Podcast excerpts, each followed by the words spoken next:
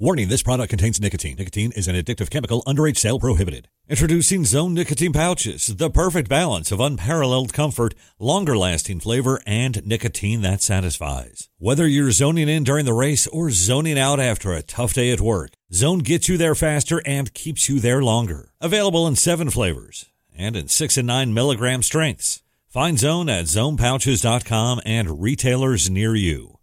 Own your zone with Zone nicotine pouches.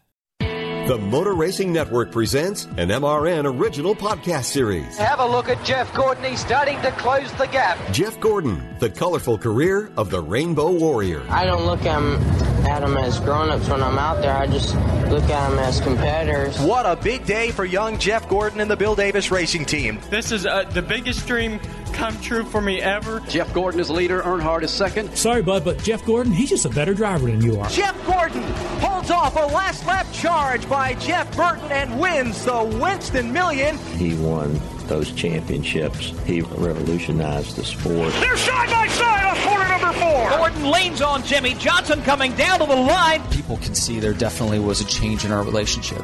From the Motor Racing Network studios in Concord, North Carolina, here's your host, Brian Nelson. Welcome back to MRN Presents Jeff Gordon, the colorful career of the Rainbow Warrior. I'm Brian Nelson. We begin this episode near the end of 1999. Jeff Gordon, by age 27, had risen from promising sprint car talent to NASCAR's superstar, winning three championships with crew chief Ray Evernham. They'd won a Daytona 500 together. Here comes Jeff Gordon down to the line to win the Daytona 500. Ray Evernham, it's official now. You've won the Daytona 500. Congratulations. I, I mean, I don't know what to say. And Jeff had become the world's face of NASCAR. But as the 1999 season wound down, uncertainty over Gordon's greatness and his future arose. As 1999 and that time uh, came, I was definitely concerned. You know, I was I didn't know um, could could we find a, a replacement that could ever live up to Ray Evernham. I mean, he's Hall of Famer, right? So uh, we had a lot of success together. People, you know, that were willing to stay, people that were going to go. You go through all that, that that process. That you know, some of it's exciting, some of it's you know not fun at all. So yeah, I definitely felt a lot of pressure. Crew Chief Ray Evernham left the team to pursue team ownership himself, seeking to bring the Dodge nameplate back to NASCAR racing. The Evernham Gordon Dream Team broke up after a 17th place finish at Dover. Rick Hendrick turned the 24 team over to a young engineer groomed at Hendrick Motorsports, Brian Whitesell. Race engineer um, was not uh, in that role, but we had, uh, and there was not a car chief. There was not, you had to have, you were covering a variety of topics at that time. So in 99, I was uh, the primary guy at the racetrack that would apply the setups that Ray had in the car or wanted in the car to the car. Um, and uh, just understanding that and, and helping with the decisions on what we were going to do with the car. Um, I would you know, make suggestions to the setup, but Ray certainly had the, the final call on that. How did his departure impact the chemistry of the team? I mean, was there any division? Was there? How did that? Did it upset the apple cart at all, or what was the team spirit like? It was certainly a big deal. No one really knew what to expect. Um, you know, how much is it Jeff Gordon? How much is, is it Ray Evernham? How much was it the combination of the two of them? Um, and certainly that was a, a, a tremendous deal. Uh, what it did to the, I mean, it changed. You know, it was between Ray, myself, Ed Guzzo, and a couple other key players that ran the team, both at home and uh, on the road. And because, again, the staffing was not as people imagine it today, you were very lean um, and you had to do many things. So uh, when Ray and Ed left, um, basically you took three of the triangle away, leaving me. Um, so that was tough, um, picking up all three of those roles at the same time. Uh, and again, and, and transitioning, that's why we brought Robbie Loomis in, is because we needed to prop that back up um, because we were just too weak at that time. Whitesell was named interim crew chief and was challenged with rallying the troops following the departure of one of NASCAR's all time greatest crew chiefs. Facing immense pressure, Whitesell and Gordon found success early, their very first week at Martinsville Speedway. Jeff Gordon will start from fifth position here this afternoon. Twice he's won here at Martinsville and had an awful lot of top five finishes. Good racetrack for him. And despite a major shakeup on that team, they still appear to be just as solid as ever. Let's get more information from Winston Kelley about Jeff Gordon's team and what they expect today. Well, no letdown in qualifying and one of the quickest in practice yesterday. Jeff, your chances for a third Martinsville win today? Well, uh, you know, we, we had a really good car yesterday, and I think the track's going to, you know, change quite a few times during the day here today. Uh, last time we were here, we were really good, and then late in the race, uh, we got a little bit loose. As, uh, so did a lot of other guys. So, uh, you know, we're going to going to try to be prepared for that towards the end of this race and keep all the fenders on it. And uh, I tell you, I feel really good about it. Everything's gone well this weekend. These guys have really stepped up, and I'm really, really proud of them. It's a new era on this 24 team. How would you describe the mood of the team this week? And is it a situation where the team feels like they've got something to prove? Well, you know, we're all missing Ray and, and uh, wish he was here, and it's definitely different him not being here. Um, but looking at the situation, I, I, tell you, the, the mood's been good. All the guys, uh, you know, are willing to step it up and, and really uh, look forward to the challenge. And so, uh, you know, that's the most important thing is, that these guys are going to be supporting uh, Brian and, and, and me and, and the whole effort that we're going to be taking place that's going to be taking place here in the future. And, and so far, I've seen good results. No question, Ray Evernham, very talented, but also no question, this entire Rainbow Warrior team, very talented. And Jeff Gordon and the team roll off fifth today. Jeff raced with the leaders most of the day, but didn't appear to have a winning car. New crew chief Brian Whitesell showed guts late in the race, giving Gordon track position with a risky strategy call. The leaders to pit road. Lap 476 will be the stops. Earnhardt in. Labonte comes in. Gordon stays out. Gordon's going to stay out and take the track position in the race lead. Here come the rest of the leaders. So, Brian Whitesell in his first race as the crew chief of the defending NASCAR Winston Cup champion team gets put on the spot to make the big call. He says, stay on the racetrack, take the track position. Let's go back to pit road. let's get a word with him and ask him why he did that. Uh, track position is worth that much. Brian's going to lean down and talk to us. You didn't pit, Brian. Why? Uh, track position. I mean, it's always important. Even if we don't win the race, we'll still finish in the top five, I think. Can't win the take. Okay, so that's the story for Brian Whitesell. Track position, you guys called it. And Brian proving he has the guts to make the call and stick with it, and a, not a not a bad one, I don't think, for Jeff Gordon. We've got 22 laps to go when they come off the corner up here this time, and at worst, he's probably going to finish in the top three, somewhere in that range. So I think it's a pretty good gamble. It proved to be a good decision. Jeff stayed up front to win in Brian Whitesell's first race as crew chief. Here's Gordon down to the line looking for the white flag. He sees it. Earnhardt two car links back. Final lap, they go to one. Last opportunity for Dale Earnhardt. If he's got anything, he's going to have to pour it on now. Gordon brings him off turn number two, down the back straightaway. Fans are standing here waiting to see if Dale can make anything happen. He's right up on the bumper of Jeff Gordon in four. Tries to get to him in turn four. Gordon gets the run off the corner. He'll hold him off. Jeff Gordon wins in Brian Whitesell's debut as a NASCAR Winston Cup crew chief, makes the strategy call, stays on the racetrack for track position, and Gordon holds off a late charge by Dale Earnhardt to score the victory in the Napa Auto Parts 500 at Martinsville. Of course, the first couple weeks were a pretty good transition because Brian Whitesell came in as as uh, the crew chief, the interim crew chief, and we won the next two races. And I'll never forget the text messages that I received from Ray. The first one was Martinsville, and we won that race. And he said, uh, "See, you didn't need me after all." And and then we went to Charlotte, and and I don't know if that's the next week or a week after that, and we won Charlotte. And then he sent me a text is like, "Okay, now you're starting to hurt my feelings." so. Three days later, after the Martinsville win on October 6, 1999, Jeff Gordon and Rick Hendrick signed a deal to make Gordon a lifetime member of the Hendrick Motorsports team. It was a no brainer for Hendrick, who said the three time champion was still in his prime. Well, you know, uh, we talked, and, and, Jeff and I have always been close, and and he lived with me during his divorce, and and uh, and and we talked about it. And I said, "Look, I want you to be here uh, as long as you race." And he, he said he wanted to, want you to be involved in the team, and uh, so we've been together all these years and never had a misunderstanding, never had to have a lawyer involved. We could do it with a handshake, and you can't say that about many people in this garage. Gordon signed a lifetime contract, and Hendrick made him an equity partner of the team.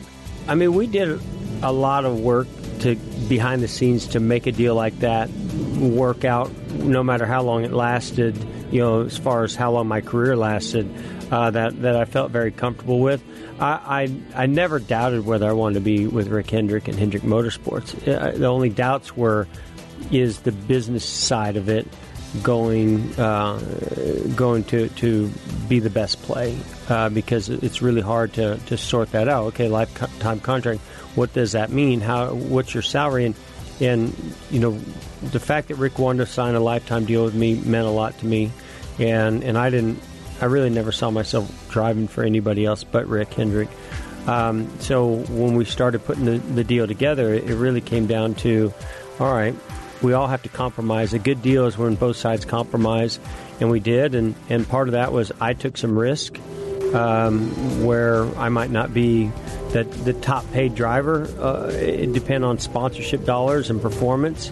Um, but is it a fair deal? And and that that was the way I looked at it. It certainly was. From Rick's side, um, you know, he was taking some risk too as to what what was you know was I going to be able to uh, give the team or give himself uh, everything you know that, that that team deserved for a long period of, of time. Was I going to stay healthy? Things like that.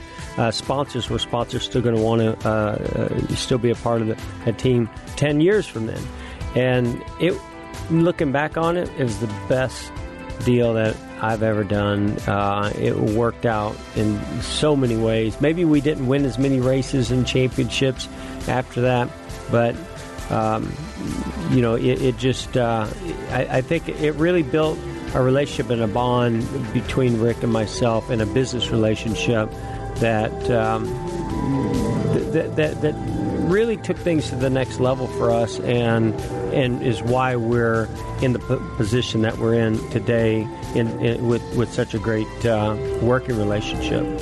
The team finished out the year knowing a championship was not in the cards for 1999. But between Evernham and Whitesell, they won seven times.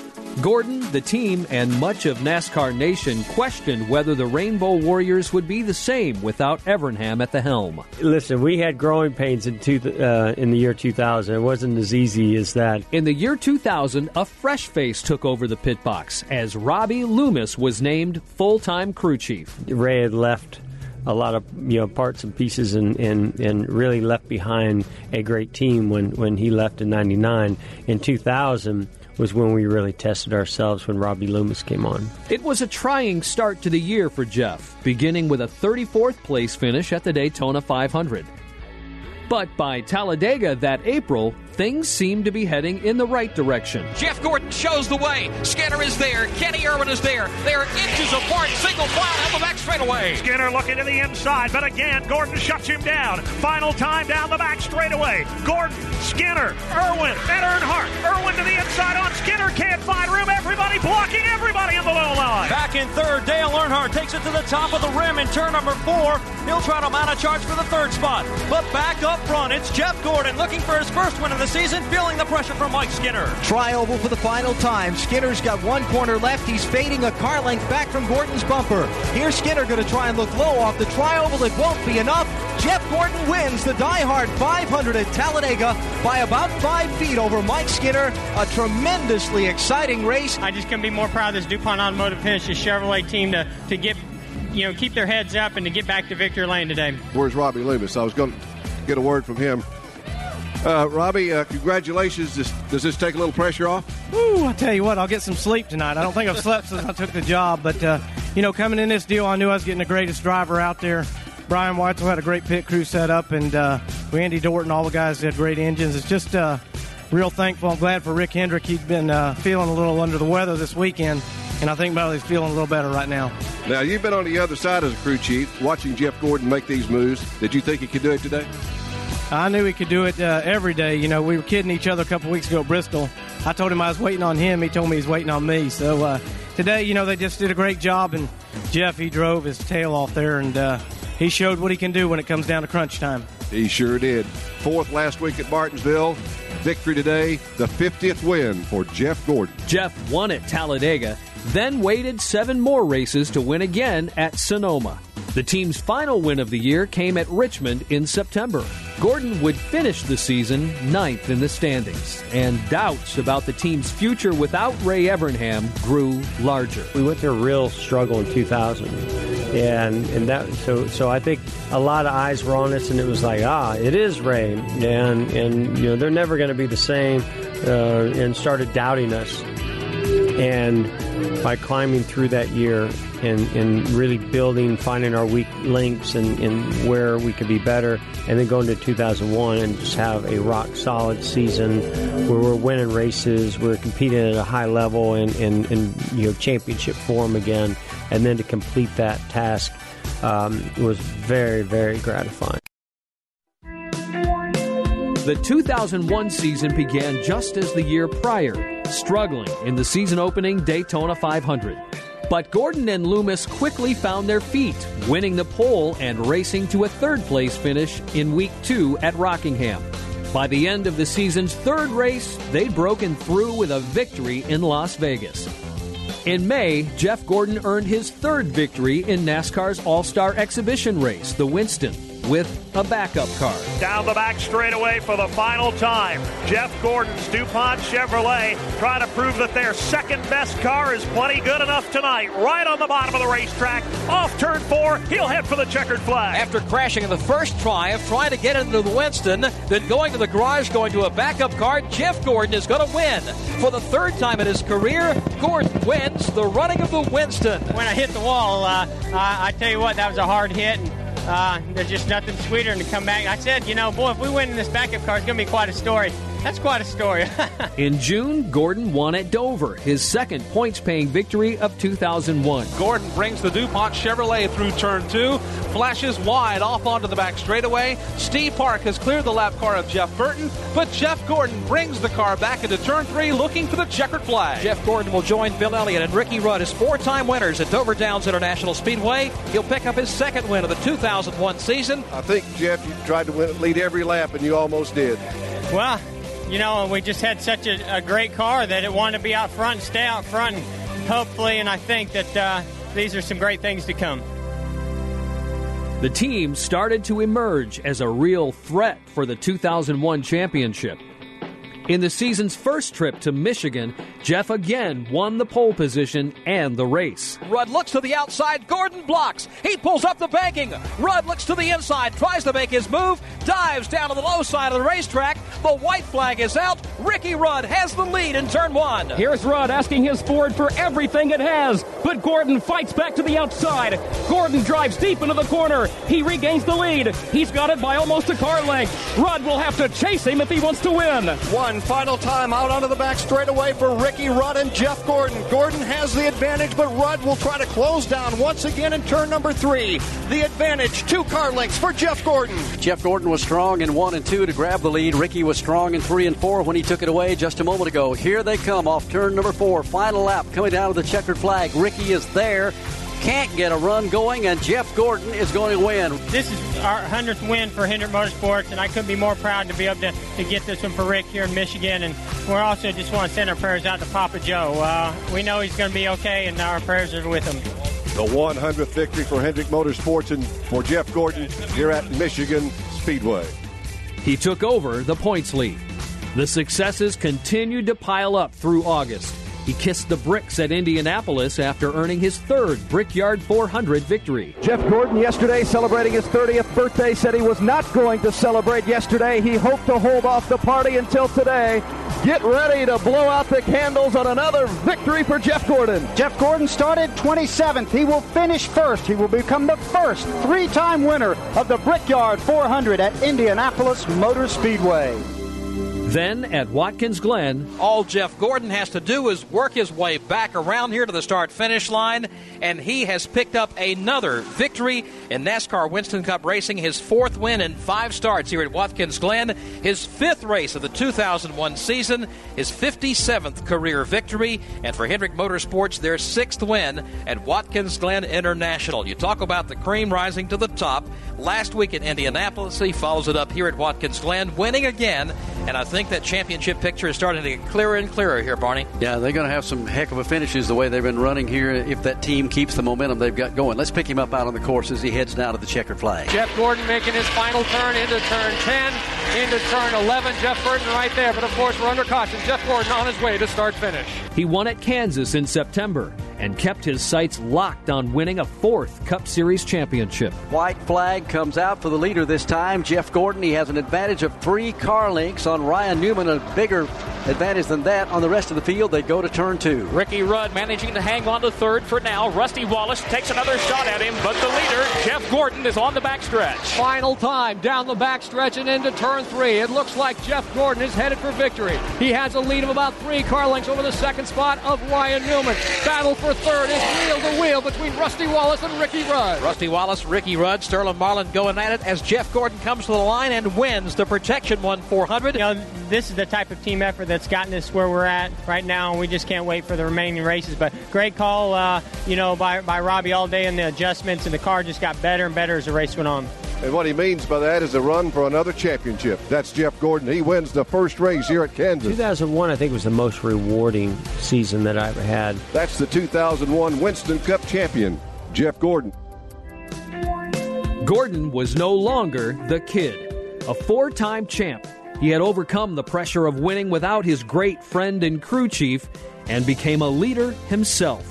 Here's Jeff Gordon's stepfather, John Bickford. When you come into a sport and you're from a completely different world, Jeff was put under a huge amount of scrutiny that Earnhardt didn't have that scrutiny. None of these other guys had this scrutiny. They, they came up through stock cars. They were they may have gotten a ride before they should have in the eyes of somebody else.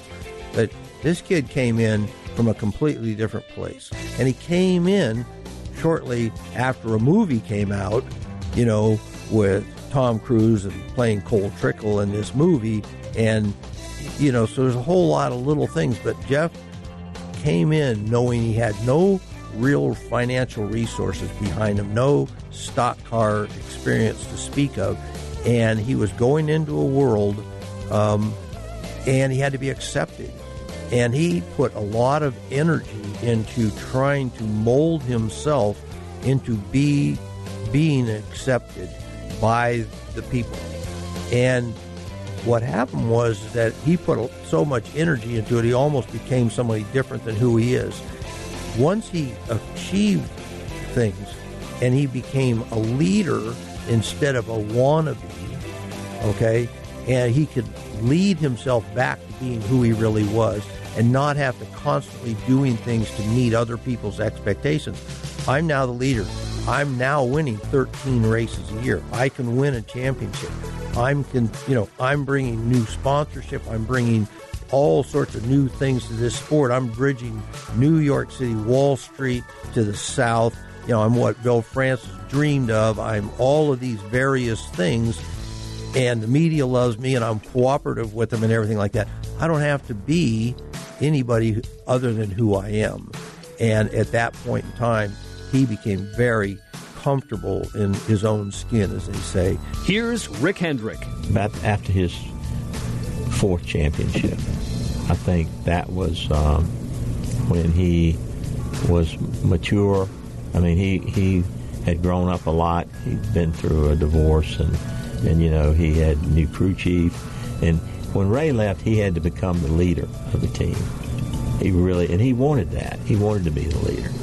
And I think that's when, I think as soon as when the departure from Ray, he kind of spread his wings and and you all of a sudden when he wasn't winning championships and not as many races, he was growing a lot of fans.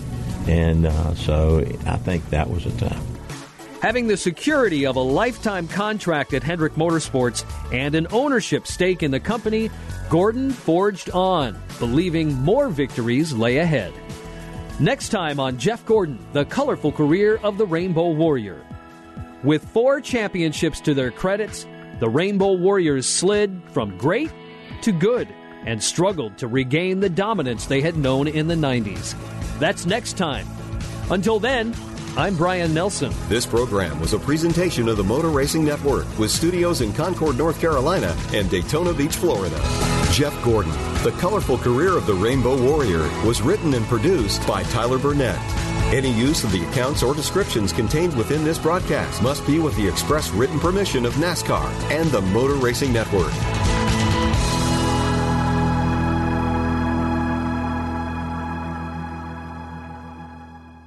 Whelen Engineering, a global leader in the emergency warning industry, designs and manufactures reliable and powerful warning lights, white illumination lighting, sirens, controllers, and warning systems for the automotive, aviation, and mass notification industries worldwide. Whelen products are designed, sourced, and manufactured in America and tested on site to meet the toughest industry standards. Whelen Engineering, manufactured in America for over 70 years. We never left, and we're here to stay.